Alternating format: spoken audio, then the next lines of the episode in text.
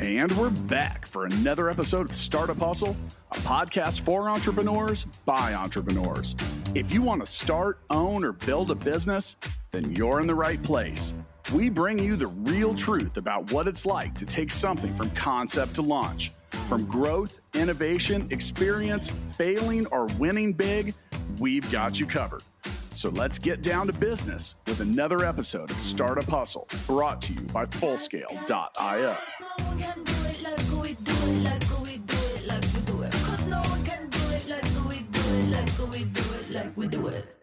And we're back. Another episode of Startup Hustle. Matt DeCoursey here, ready to have another conversation that I hope makes your business grow. Now, if you know me or if you listen to this show long enough, you know I'm honest. You know I am upfront. I like to tell it like it is. There's a lot of reasons for that. Some of it has to do with my personality, some of it has to do with the fact that I just think that's the way that things get done. So, as usual, I brought in some support and brought in some people to help me or a person to help me define some of that. Now, before I introduce him and get too far into this, today's episode of Startup Hustle is brought to you by Fullscale.io, where we'll always give you the real truth. We'll give you good advice about building a software team quickly and affordably. On that subject, with me today is Peter Kozodoy. Now, Peter is a TEDx speaker, and he is also the author of the book Honest to Greatness. Peter, welcome to Startup Hustle. Awesome to be here, Matt. I appreciate you having me. Now, are you have you letting me have you on the show? I should probably. Well, we can ha- we can have each you other. Can by be the honest. End, you, you can be honest to greatness. There, you can say, DeCoursey, get your shit together. I'm the guest. You're the host. It doesn't matter because we're going to have a conversation. So we don't really look at it like that. So maybe I'm right. Maybe I'm wrong. Now, you know, honest to greatness. I love the title, and I am looking forward to talking about this. As mentioned, I lay it on people sometimes that's good, sometimes that's bad. We'll get into that, but let's start with a little bit more about you. Sure. So um, I was a long-time figure skater. Believe it or not, that was my background, and um, we'll talk about kind of the epic failures that came out of that a little later. But uh, got out of undergrad in 2008. You know, fucking awesome time to start a company, right? Um, but I was always one of those kids that was like, well, I can do it better than you, so I'm just going to do it, right? And bravado and ego. And so I started my first company with my business partner at 22, not having any idea what we were doing, went tens of thousands of dollars into debt. Um, and ended up over many pivots later, actually growing in uh, a, a multi million dollar multinational marketing agency that was on the Inc. 5000 list of fastest growing companies in America for a couple years in a row. We ended up working with startups to the Fortune 500 and even through a party for Warren Buffett. I ended up accidentally serving as his bodyguard, which back to the figure skating thing is pretty funny. I'm like five seven on a good day. Um, and now I've branched out into all kinds of other things uh, real estate, tech. I coach hundreds of entrepreneurs and absolutely love that, helping them build their own seven figure business. And now I have masochistically written a book about honesty, which, uh, as you'll learn over the course of our time together, Matt, surprises me every day. Well, t- tell me why. Tell me why that surprises you. Well, you know, I, if you knew me, well, let me put it this way for those who knew me when I was like a teenager or young 20s, I was I was quite an asshole. Like, I'm not going to sugarcoat that. Like, I was a real jerk. Like, for me to be the one to talk about honesty and transparency and empathy would surprise anyone who knew me then. I had to learn all those things. I had to learn the power of vulnerability. I had to learn these by being humbled over and over by business failures. And the reason it surprises me even now is because I actually never set out to write about, speak about, or frankly, even care about honesty it came out of my frustration working with companies for you know well over a decade and having this weird phenomenon that i could never explain. You know we would go into some companies as our as our agency and we're sort of part consultants part marketing folks. So we'd work you know with their executive teams to unearth insights from their frontline employees and their customers and we'd bring all that back and say like okay here's what they're saying and now here's why we should do this campaign. Go forward. And some of those companies matt would take those strategies and just like crush it they would get like five, six times ROI, love us, stay with us for years. Others blew up on the launch pad. Like they just descended into politics and infighting and denial and ego and bullshit. And I was like, what the hell? I mean, I, you know, in every elective class I could take at undergrad, I took at the business school. And business made sense to me. I was like, oh, spreadsheets, revenue, profit, loss, expenses. Like this is all very logical. It floored me to come out into these C suites and see that from small to you know billion dollar companies, they don't operate on logic. They operate on all kinds of other stuff. And in my mind, it's just simply dishonest. Meanwhile, I tell story after story in my book of companies who do get honest about these things, these inner workings, these tendencies towards bias and ego and self limiting beliefs. And because they eliminate those things, they absolutely crush their competition and get way more profitable than anyone else, just simply by doing something we all learned when we were like four years old. So you know that's interesting that you say that because I, I I agree. Um, well, I agree and disagree on some levels. Uh, I agree with the fact that companies that seem to have eh, now you say honesty. I might also use words like direct or mm-hmm. fearless mm-hmm. or sure. you know like just the truth. Uh, I I have written two books with the word realist in the title. Um, so I often, for me, the word honesty might also be realism. You know, there's mm-hmm. optimism and there's realism. They are very different. And one of the things I run into a lot with, you know, entrepreneurs in the beginning and startup founders in the beginning are really uh, th- always should be hopeful and optimistic.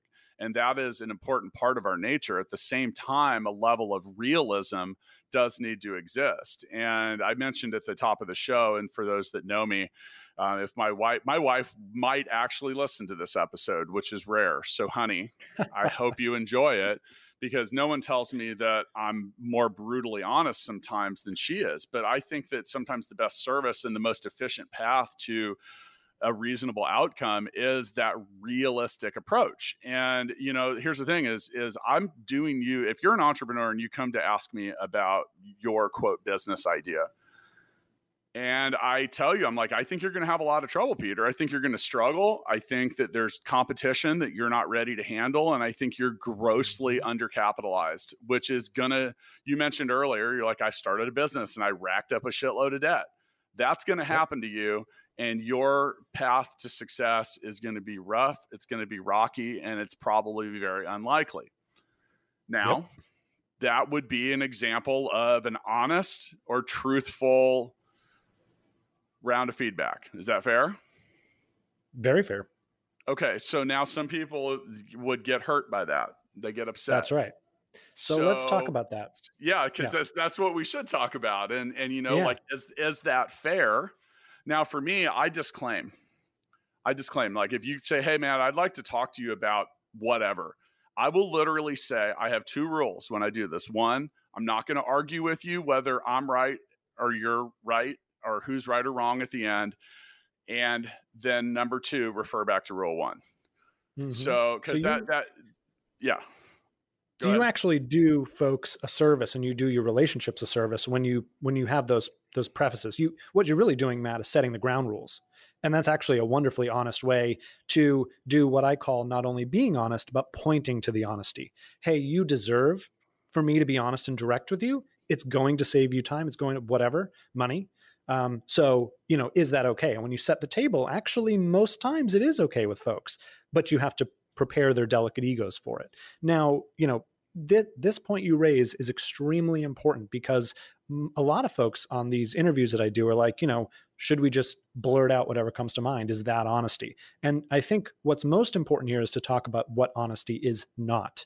One of the CEOs in my book makes a great point, which is if you're flying in an airplane and the pilots come over the intercom and they say, Well, folks, uh, we've never seen storm clouds like that before. So please put on your seatbelts and we'll uh, hope to make a safe landing.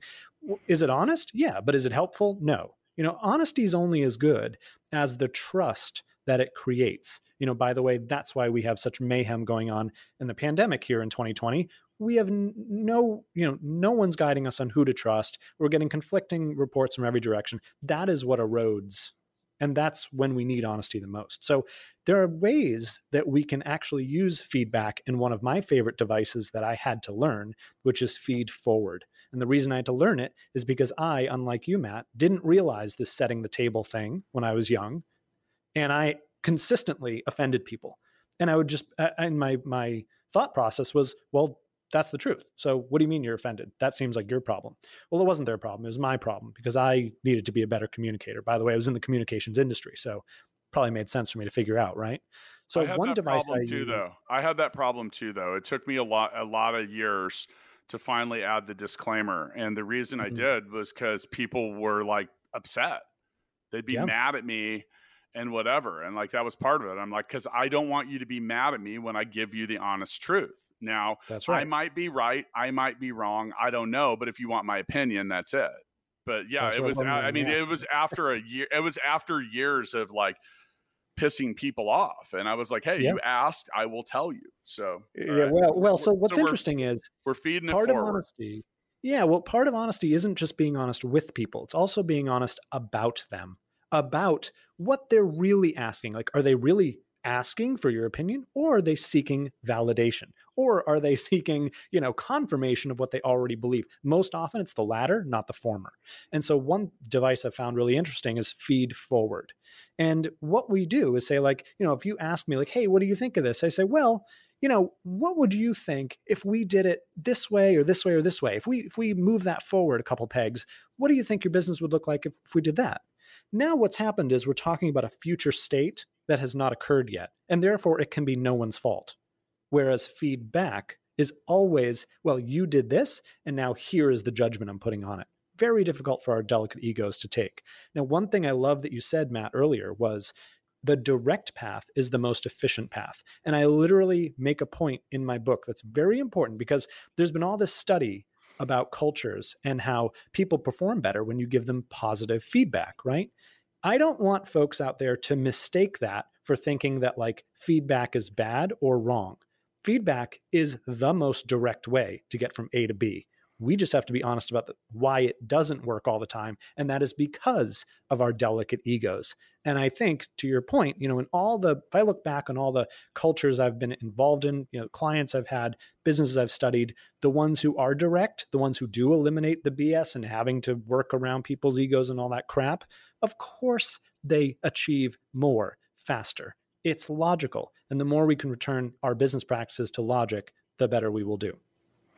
So I used to work b- before I owned my own businesses. I worked for a Japanese company, w- uh, Roland. They're the world's largest maker of electronic musical instruments. If you've ever owned a guitar pedal or a keyboard, it was probably. I had a You ever- if- from them. Yeah. if you ever played Nintendo, they licensed all the sounds uh, for Nintendo. They've been Mm. around for a while, but I learned a lot about this approach working for that company because in Japanese business, they are you want to talk about uh, honest and upfront. They are brutal. Like here, Yeah. if, if someone stands up and just has the shittiest idea ever in a group, people are like, okay, uh, we'll we'll uh, we'll we'll run we'll run the numbers on that. And a lot of Japanese companies, they will literally say, they say, Peter, that's probably the worst idea I've ever heard. Not only are you not prepared, you are wasting my time. And that's not uncommon. Like that. So now that said, they don't come over, they wouldn't come over here and do that. But we, that was my first real taste at that honest forward, like, and it was that feed forward kind of attitude. It was like, okay, but if we do that, if we take that approach, we're going to learn that it's going to catch on fire for nine different reasons. And but with with this honest and straightforward approach and the the like let's kind of get our feelings out of the way and talk about this on the most practical level Mhm. available. Remarkably efficient, remarkably reliable. Um, Yep. like they make products that have a failure rate within their warranty period that is like a fraction of a percent, which is unheard of and just talking about the efficiency and everything. And really, in the end, it's very purpose driven because they want to make the best product and have the best outcome possible. So it's it's but I didn't see a whole lot of ego driven crap. So what's your advice for getting ourselves and our own egos out of the way when it comes to just the honest the honest and truthful approach? you know it's like what is what is clinging to our beliefs in the face of facts that prove them wrong it's nothing but psychological safety right so i think the first step we need to take is the same step that any other addiction would take And that's just simply be aware. You know, if my book, my message can help people just be aware that they are lying to themselves in ways they probably never even thought about, that's a huge win, Matt, because if you're not even aware of it, you can't fix it.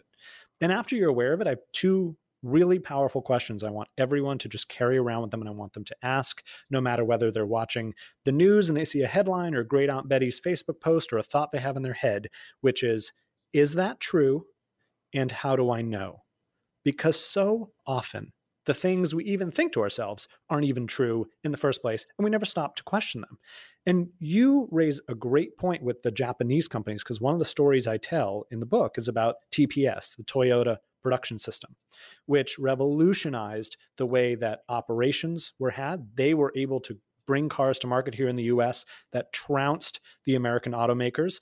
And the way they did it was with a tiny piece of cord that they strung along their factory floor called an andon cord.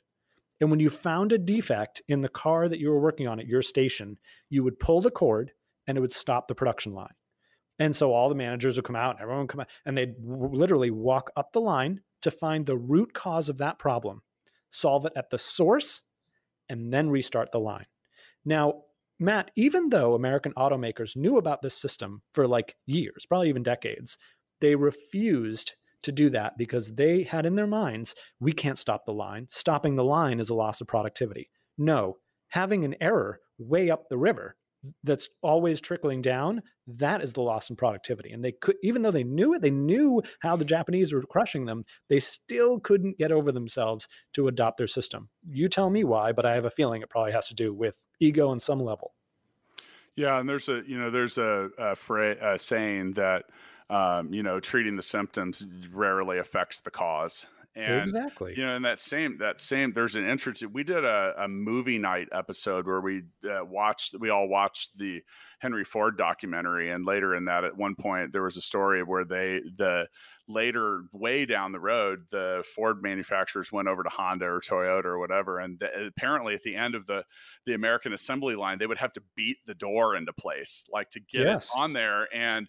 this is a pretty famous story actually and the, the the american automakers were so amazed that they didn't have to do that for that last step and um, they basically asked why, uh, you know, why don't you have to do that? And the, and they were they, the the the uh, people in the Japanese factories said, well, it started with the way that we planned and designed it. We shouldn't have to beat something into place in the last step. So, you know, when it comes to the honest to greatness approach, does does is this all rooted in that planning phase and making sure that you ha- that your approach is solid before you begin? Is i mean is that is that the the key? Is it the, is it being you know having i always say our best employees have always been great right away.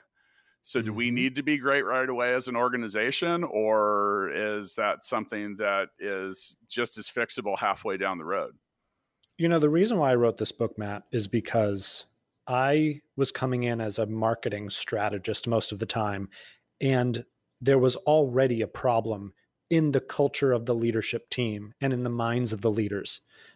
Me to me, going to the root cause analysis of me being more effective meant going directly to the executives and helping them understand how to be better leaders. That was the start, right?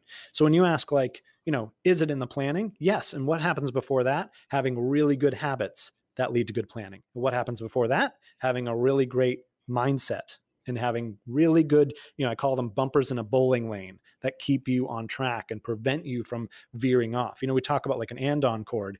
One time I was in the guts of a building in uh, Times Square. It was a few years ago at Adweek, New York. And I was writing for Inc. magazine at the time and I was interviewing Bethenny Frankel. Uh, Bethenny Frankel was uh, the real housewife of New York was like broke 30 something and ended up selling her alcohol business for like 100 million dollars right? Very successful. And she was telling me in the interview like i am super honest about what i don't know. Like i just admit it right? i don't have any bones about it. Not 15 minutes later she's up on a panel the only woman all white dude ad execs and one of the execs said a word she didn't understand and she stopped the entire panel like oh stood up like oh, hold on everybody stop stop stop what is that word i don't know what that word means that that woman, that leader has an andon cord in her mind. Whenever she doesn't understand something, she's honest about it. She pulls that cord. And you can imagine living a life of continually opening your mind to how stupid you are actually makes you quite smart. In fact, that's one of the things that are all the leaders I talk about in the book has in common from Ray Dalio at Bridgewater Associates, you know, who built the largest hedge fund in the world by being brutally honest and, and having people be honest with them in return, to Quicken Loans that believes it's not about you know uh, who is right it's about what is right. And they're always obsessed with what's the truth at the bottom no matter who brings the idea. So all of these things are are beliefs and habits that build on each other and and expand into really good practices you, know, you, you have a good point, and some of this I talked about in my in my book Balance Me, which is about finding some change to better your personal, professional, physical life. But literally on the first page of that book, and I'll read to you. There's a few things that I that I establish that because if you can't do these couple things, then um, you're not going to like the book. It's not going to help you. Mm-hmm. But it, making real change in your life is not an easy process. Number two, the change involves acknowledging that you might be part of the problem. And three, true improvement and lasting change involve time and periodic review and adjustment, which supports everything you just said. Um, but you know, and, and so here's the thing: is like if you can't accept that you might be the one that needs to change, then you making it very difficult for anyone to help you um, is as part of your outlook on this? Like so let's say that i own a business and i'm having a lot of problems and i'm not mm-hmm. communicating. How do you deal with the leaders that don't seem like they want to change? How do you uh, how do you uh, how do you honest to greatness that that person? You know what's funny is that one of the conversations i've been having with like my publishing team and publicist team is like this book carries with it an inherent natural selection what I mean by that is the people who are already either curious about honesty or want to be more honest or understand how powerful honesty is are going to pick up the book. And everyone who insists they already are honest will not. And by the way, those are the people who probably most need to read it. It's like whenever I meet someone who says they're self aware, those are usually the least self aware people, right? because I will stand here, Matt, and tell you I am not particularly honest. I am not particularly self aware. And m- my wife gets mad at me when I say that on podcast. She's like, "You can't say that because you're the author of the book." I'm like, "No, that's my whole point." As soon as I start saying like I'm some you know pious, honest, and transparent person, I've lost I've lost the, my own mental game. Done. Right? That's not how this works. This works on ever higher levels. So the question is like, I'm going to reframe a little to how do you make this work in an organization because to your point if you're a leader who says yeah we probably could be a lot more honest i could be a lot more honest my organization can benefit from the strategies i talk about in the book it's kind of easy. You pull everyone together you say hey our core values suck we're not even abiding by them. I suck we suck we all suck we need to do something better and different and here's how we're going to do that and i need your help to hold me accountable right? Not easy but but simple. On the other hand let's say you're a, a middle manager a frontline employee you, by the way Frontline employees always, always, always know the truth. They know what is going on. They know what's going on with customers. They know what's going on with the operations. They are usually so much more in tune than executives. And I have proven that over like hundreds of organizations that I've worked in. Okay. So the question is can they make real change? And the question is yes, but the techniques are going to be different, right? If you're a frontline employee, then you can't just march into the CEO's office and say, like, hey, uh, you know, I think you're a lying sack of shit, and I think we need to make some changes around here because this, this isn't efficient, blah, blah, blah. That's probably going to get you fired. But you can do two really powerful things. One is don't go it alone, you know, build a coalition of support, cross departmental group of people who come together to talk about how could this honestly be better? What are we honestly denying here? Some truths that we need to capitalize on. The second thing is use data, use comparison data. So, what's interesting is many of uh, the executives out there love to do one very odd thing, which is they look around, they say, okay, how are we going to win in this industry? Like, how are we going to dominate our competitors? Ooh, I know. Let's go look at what our competitors are doing and do that, which like is to- like a completely dishonest strategy, right? Makes absolutely no sense.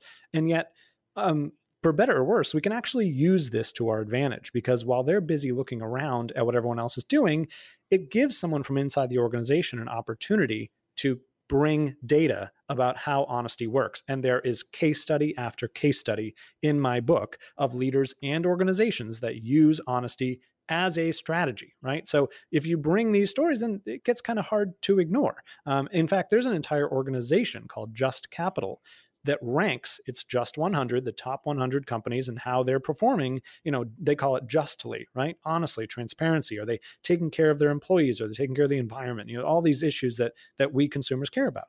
So you know there are techniques to make to help make others change but i'll tell you the way to not make them change which is to argue them point for point which is what's going on now with like mask wearing what's going on with like all the protests what's you know i think we've proven that when we just assault someone else's ego and try to argue them down, it doesn't work, people. Like we need better, more honest strategies than that. No, I don't disagree with any of that. You know, no.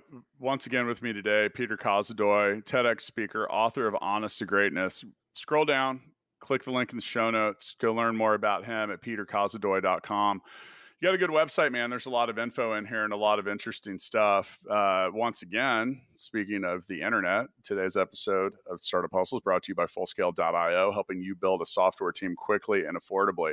All right, so we're talking about the honest to greatness approach, and what you just mentioned. Uh, you know, the straightforward nature of all of it is great.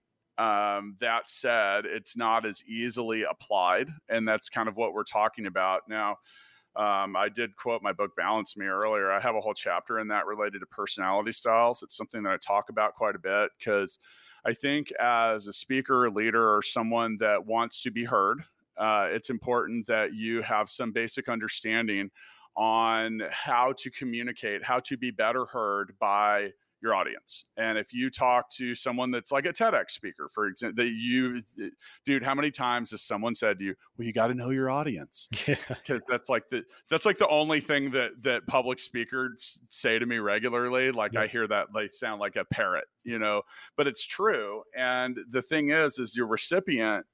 Um, for a lot of people, like I don't have a hard time being having that straightforward approach. It's just kind of wired into me now, my wife, on the other hand, is the opposite of that. So if I don't deliver my message or my objection appropriately, I immediately run into this like massive wall. Mm-hmm. And you talk about the stroking of egos or the attempted destruction of them you know how much of of your approach it can be molded changed or restructured to work for different audiences, different eh personality it, styles, different recipients. I mean, if if honesty is the best policy, then it has to work universally.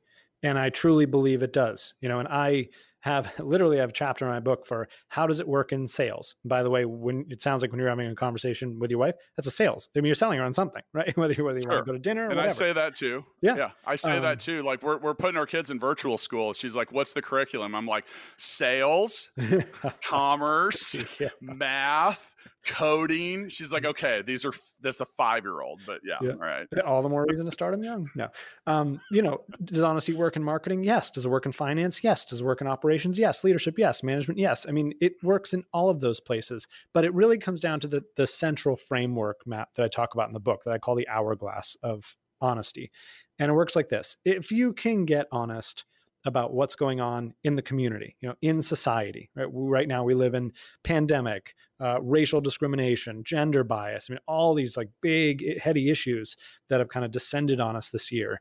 We operate in this environment. We have to be honest about that and make sure that we're not sort of tone deaf. Right. The other, you know, the next level is be honest with and about others, and we've touched on this a little bit. You know, sometimes you do have to be honest with people you know, we do have to level with them. But in that case, we want to not only be honest, but point to the honesty. Hey, do you mind if I'm really direct about this? Because I think it would help you. I tend to be a really honest person. Can you forgive me if I'm really honest with you? Yes. You get permission, you get buy in. Really helps. Other times we need to be honest about people. You know, you just talked about your wife, right? And how a lot of times you run into the wall. May, may, there are a couple things you can try there. One, hey, I want to have this conversation and I don't want to run into the wall here's my end objective. How would you approach you if you were me? Super, super powerful question. You actually get them working for you. I have seen this take enemies and build an incredible bridge with it. So something you may want to try. And also, you know, feed forward, of course. You know, all right, let's play these three futures out and then let's argue back and forth. Let's switch places. All right, you argue my side, I argue your side. When you make it sort of into a game, when you gamify it, it's actually amazing what kind of common ground you can come to versus the natural instinct someone has, which is to be defensive about their point of view. If you can take down the wall, you're good to go. The last stage, Matt, is being honest with and about yourself. And we talked about that too. It's one of the hardest things to do, but we must do it, especially with the entrepreneurs I work with. Let me tell you, 99% of business problems are personal problems in disguise. And so I run a, a, monthly program for entrepreneurs called Forum. You know, we get together, it's 100% confidential. And the whole idea is we get super honest and vulnerable about what's really going on in our business lives, personal lives, and family lives. And each month we do a presentation. You know, someone comes and presents a challenge and gets gets experiences from the other folks in the forum. And it is remarkable how literally every single time a business problem, like I need to increase sales, or uh, I don't know if my marketing's working, or I don't know if I should hire and fire this employee, is related to some personal anxiety, childhood trauma, self limiting belief. Uh, it is remarkable how, when we trace it back, it always comes back to what's going on in our head. So, you know, earlier, I think I heard you say something about like, you know, if it's our fault. Well, there's no if. It, it being life, the life we're leading, is always our fault, for better or worse. Why? Because we are the only things we can change in it. And I think that's an honesty that people need to confront more than they do. Yeah, I, I totally agree with you. And it it's taken me a while. I'm 45 now, and I the brute I realized. So I went. I was similar. Had a story similar to you. I was great at being brutally honest to other people, why I might not have been brutally honest to myself. You've been there. Uh, that it's it, well, that's got to start there, and that's important. Now, there's a couple things. I made a couple notes because we were talking about the wall, like mm-hmm. putting up the wall. So, and I used my wife. Her name's Jill as an example. So we were talking about virtual school, and she said, Well, I'd like to, because we want to put together our own curriculum because we don't necessarily trust the public schools to get it right because uh, they're doing it so quickly and they have a lot of things to consider. She said, "Well, I'd still like to have the teacher involved," and it's and it was the way it was my delivery and what I said. I was like, "I don't understand what a teacher that doesn't spend any time around our kid is going to have to say about our kid." and it was a shitty delivery and I she threw the wall up and was like, "Well, I don't understand why you're being so negative about it." I wasn't really intending to be negative. I was just like, yep. so so. But but the case in point is is if I had delivered that differently, kind of like you were saying, like, and I like that the point that you made about how would you handle it if you were me?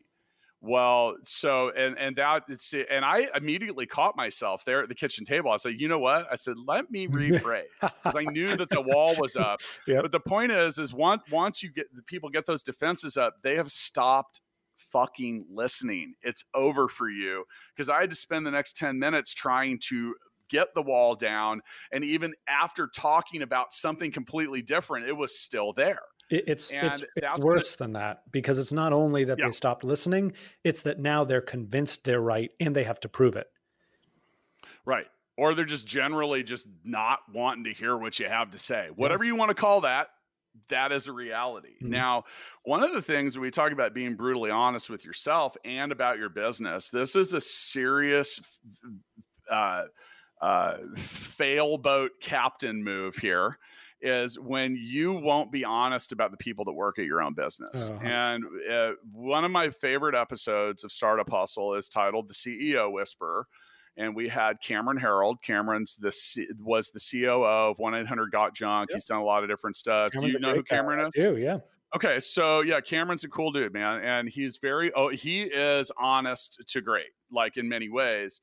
But one of the things we talked about was employees. So now he's not a C, he's not a CEO, he's a COO, mm-hmm. and his job is to push people to greatness and that's kind of what he's selling but he talked about employees and something that that my often co-host matt watson and i have said ever since then he says you have three types of employees you have racehorses workhorses and those ready for the glue factory and and he, but here's the thing he's right he's, he's like right. you need racehorses but not everybody's a racehorse like workhorses are important too totally. but when you have to be honest and open with yourself about your business about your leadership and about your ability to handle tough unpopular or lame situations. So you're not doing if, if you know you've got an organization full of glue factory horses, you need to clear the stable out.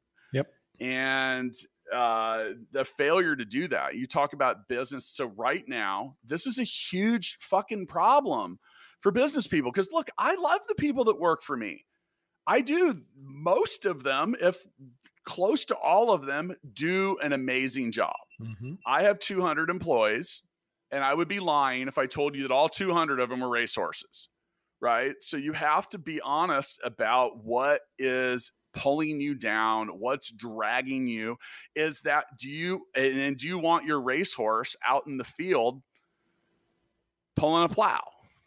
Yep. So, you know, so it, it is part of the honest to greatness approach about that like figuring out like saying like okay this is what truly sucks about my company it's these people and then oftentimes people know that and they will e- either never make a change take forever to make a change and then by the way the course of uh, the ride along that those two roads is distraction mm-hmm. like it's filled with distraction because it's the only thing that's in your head it's weighing you down along the way so, what's your take on that when it comes to personnel? Well, it's distraction and it's opportunity cost. You know, not only is a bad person dragging True. you down, but you're losing the upside of what a great person would have done. There was a great phrase that was told to me far too late in my entrepreneurial journey, which is that if things aren't working in your company, change the people. And if that fails, change the people. And i've re- remembered that ever since. And you know what's funny matt is like for all the the calling myself you know such an asshole and a jerk which, which i do believe is true and i hope you know you don't tarnish my reputation by saying otherwise my one fault has been has been keeping people for far too long. It, eh, that you know i just felt bad it's this it's that. And you know i had to be reminded by entrepreneurs far more successful than i am. Like peter um why do you own a business well, I own a business because I, you know, I think it'll make me a lot more money and it has a lot more control than my alternatives. Okay, great. Well, is that employee making you money? Is it giving you more control? No. Then what the what the hell are you doing? You know, and they, you know, when it was broken down to like people are inputs, Peter, people are inputs. It really changed my mindset. And I don't think for the worse. I think for the more realistic, as you say. And you know, now I can honestly say I have an amazing team. I love every single one of my team members. I couldn't always say that. And one of the best questions I think we all need to ask ourselves if we employ people is would I hire this person again right now today? If the answer is no, th- out, gone. There are other ways to do it. There's automation, there's delegation, there's virtual assistants and workers all around the world. Like there's so many options. We don't need to deal with people who are bringing us down, who aren't doing their job, who aren't helping us, us, all of us succeed. You know, I mentioned earlier that today's episode of Startup Hustle is brought to you by Fullscale.io. That's the company I own. And you know, we've grown to have 200 employees in just over two years. And wow. when it comes to, well, and here's the thing is, we truly have all stars because we that's part of what we're selling like do you want top developers mm. do you hmm. want the top people and then it gets into how do you pick them and, you know, in the beginning, we weren't as great as we are now. We're really, really exact now. And, and so much of it, uh, it had to, when you talk about personnel and being honest, we have to look at someone's technical skills. And that's the way we did it in the beginning, but we weren't looking at the other intangible things that are hard to that are hard to grade in an online coding test and so much of that had to do with communication it had to do with passion and you know like i'm going to stop there because if you have people that work at your business that aren't passionate either about what they do at the business or the business, they're probably the wrong people 100%. because they're there, they're going through the motions and they're doing stuff. That's not a workhorse. A workhorse is someone like you have someone and you need workhorses at your business because those are those task counts that just demolish to-do lists and and get other stuff done. The racehorse is out there running up front like grabbing money and deals and sales and stuff like that. So, you know, it's a but but you know, part of it is is you will find if you get real honest with yourself that all of your race and workhorse level uh, uh, team members are passionate. They're passionate either about their their and you know what? Here's the thing: they might just be passionate about writing code, right? But they're passionate about that, so it makes them want to do it, and it gets them through the moments when things aren't comfortable, life sucks, or a situation where they get honest and open feedback. And that's a Mhm. tough thing for some people, especially people that build something or design things or whatever. Like you look at like a graphic designer, like the a good graph, uh, the smart and successful graphic designers that I know make 10 versions because they know that nine of them are going in the trash Right. and that's the easiest way to get to the one that doesn't the ones that i know that aren't successful they come up with one draft they send it to the client and then they're shitty when the client's like i don't like this Mm-hmm. you know? So i mean there's there's a lot to be said about the way you look at it and your approach and a lot of different stuff. Now once again with me today peter Kozodoy. peter is the author of honest to greatness. The book is out so go buy it. You can get it. Click links in the show notes. Go figure it out.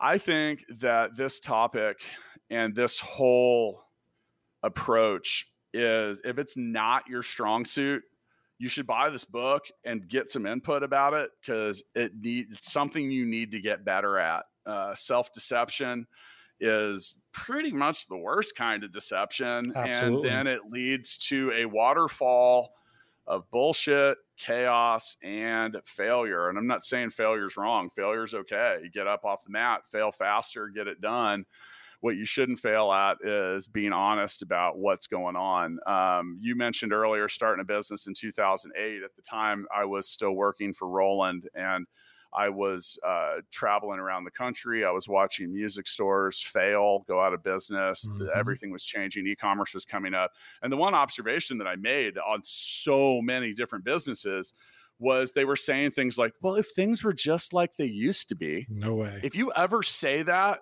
Done. you're it's because you're done you're over like what are you waiting for and i see too many people that oh well the, hey peter that by the way dude uh, the ship is headed to the rocks we're gonna hit the rocks and we're probably gonna sink but you want to go up front and watch with me yeah, you know that's like is. not the right way to do it it's Yeah. like not the right way to do it so Mhm. and if you want to be really binary, you get to sink or swim. It's not because the middle is still you underwater and you have sunk enough to drown. So, all right. So, Peter, thanks again for spending some time with me today. We end episodes of Startup Hustle with what we call the Founders Freestyle. I'm going to guide your freestyle a little bit because. I'm curious about about what if you could if you could give us a bit of an outro on what the one or two things that you think are most important for early stage companies when it comes to honest to greatness. Oh gosh, number one by far and away is to get honest about what even makes a good business in the first place. So much of the work I do, Matt, with founders is the fundamentals, like literally the foundation of the business. What who is the exact customer you're serving? What is the exact problem that you're solving? What is your exact solution in steps? Can you articulate it? How are you going to build a new business development program? Do you even understand the difference between sales and marketing? You know, so often people don't even like get. Listen, I built a million dollar company, then decided I was stupid and went back to school get, to get an MBA at Columbia. Turns out I was right. I was a fucking moron. I mean, there was so much about the basics of business that I didn't get. And when I looked at my company and the issues, I was like, oh, no wonder. Like I built the company. I built a two two family house, and then I'm like, why can't I build the skyscraper yet? Where is it? You know, it's just like so. Get honest about what it even takes to build a company, and finally, get honest about the fact that nobody does this alone. Many of the startup stories that go on to be wild successes, if you really dig deep behind them telling everyone they're awesome, it's because they had some hand up, some mentor, someone who had done something similar, someone with an industry connection. You need connections. You know, you need people. This is business doesn't happen without people. It's all about the people. That's why we're talking about honesty with the self and with others, right? It all comes full circle. So those would be my two, Matt. So, and I didn't mention earlier, you're in New York. The last time I was in New York, it's been a few years, but I was in Times Square as well. And I stopped. I was in the building that I was in the office right across the hall from what is now known as Snapchat. Mm-hmm. And I uh, visited with a guy named Kirk McDonald, and he said something to me that I never forgot. And I've talked about this quite a bit recently because I think it's important. And uh, I'm constantly reviewing my old notes and things and trying to figure out where I suck, you know, and telling myself. Mm-hmm. But um, one of the things, you know, that I think that goes well with what you said earlier is he said, he said, Hey, Matt, what's easier, asking the people on top to pull you up or climbing the mountain yourself. And I was like, holy shit, you're so right. Yep. And here's it. And then he said, he goes, now the one thing that you'll figure out with that approach is there's always someone that's at a higher point than you are. Someone, always someone to look around to pull you up. Absolutely. You also need to keep in mind that those same people have an amazing leverage point if they choose to kick you back down. now, now that's true, but at the same point, you know, hey, pull me up is one thing. The thing, and I've been doing that ever since. And just to validate the whole honest to greatness approach, I think the one, okay, other the, the one thing that I hear most is I love your energy, Matt, because I'm very passionate and have a lot of energy. So that I get pretty much universally. You can't get out of a, you can't get out of a room with me without feeling that, whether you like it or not. Mm-hmm. Um, but the next part is that I always get is, uh, well, you know, you're really transparent and open about stuff. And I got to say that I, I want to encourage everyone to have that approach because the people that don't appreciate it are aren't usually the people that you want to pull you up. They're usually not the people you want at your business, and they are the people that will also license you to lie to yourself about stuff. And yeah, we've talked a lot about employees. We've talked a lot about the people that are around you. Now, look, you, you're hopefully you're smart enough to have learned or heard at one point that you really only become as great as the people around you. So if you insulate yourself with a bunch of yes people or people that don't want to tell the truth or people that don't understand, like when you yeah, well, right. Eh, eh, and that's the whole point. So you got to be honest with that and clear that out of the way. And I think that it's important to also do a regular review where you just literally sit down, sit in a room, turn everything off, be really fucking quiet, and ask yourself, where am I the problem? So where powerful. am I fucking this up for myself or for anyone else? Where am I the blocker?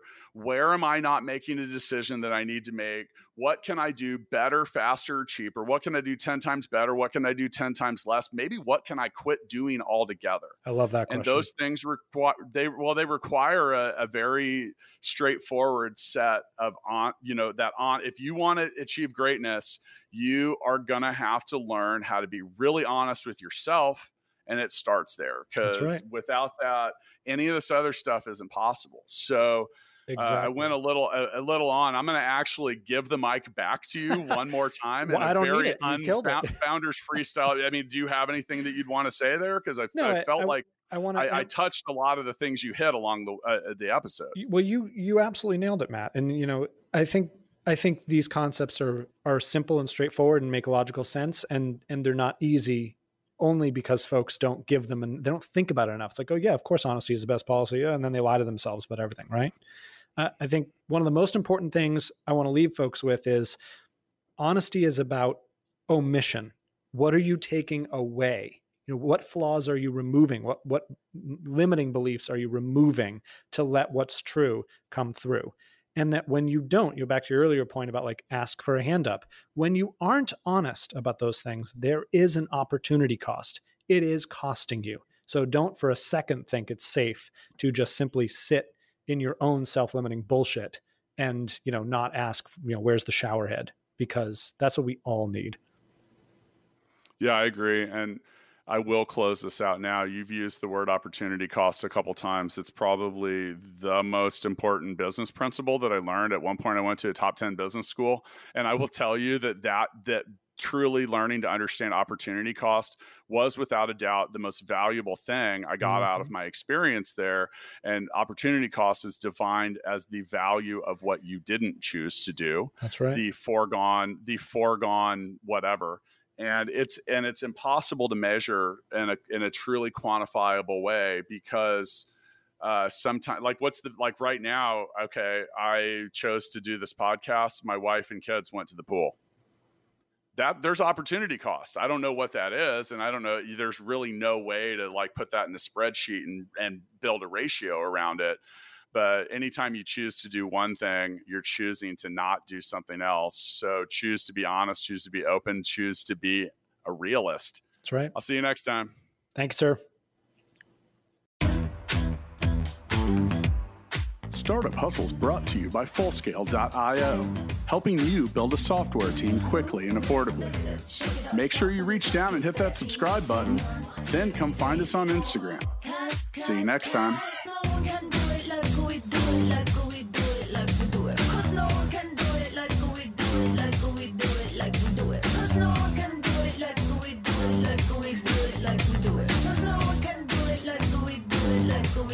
Like we do it.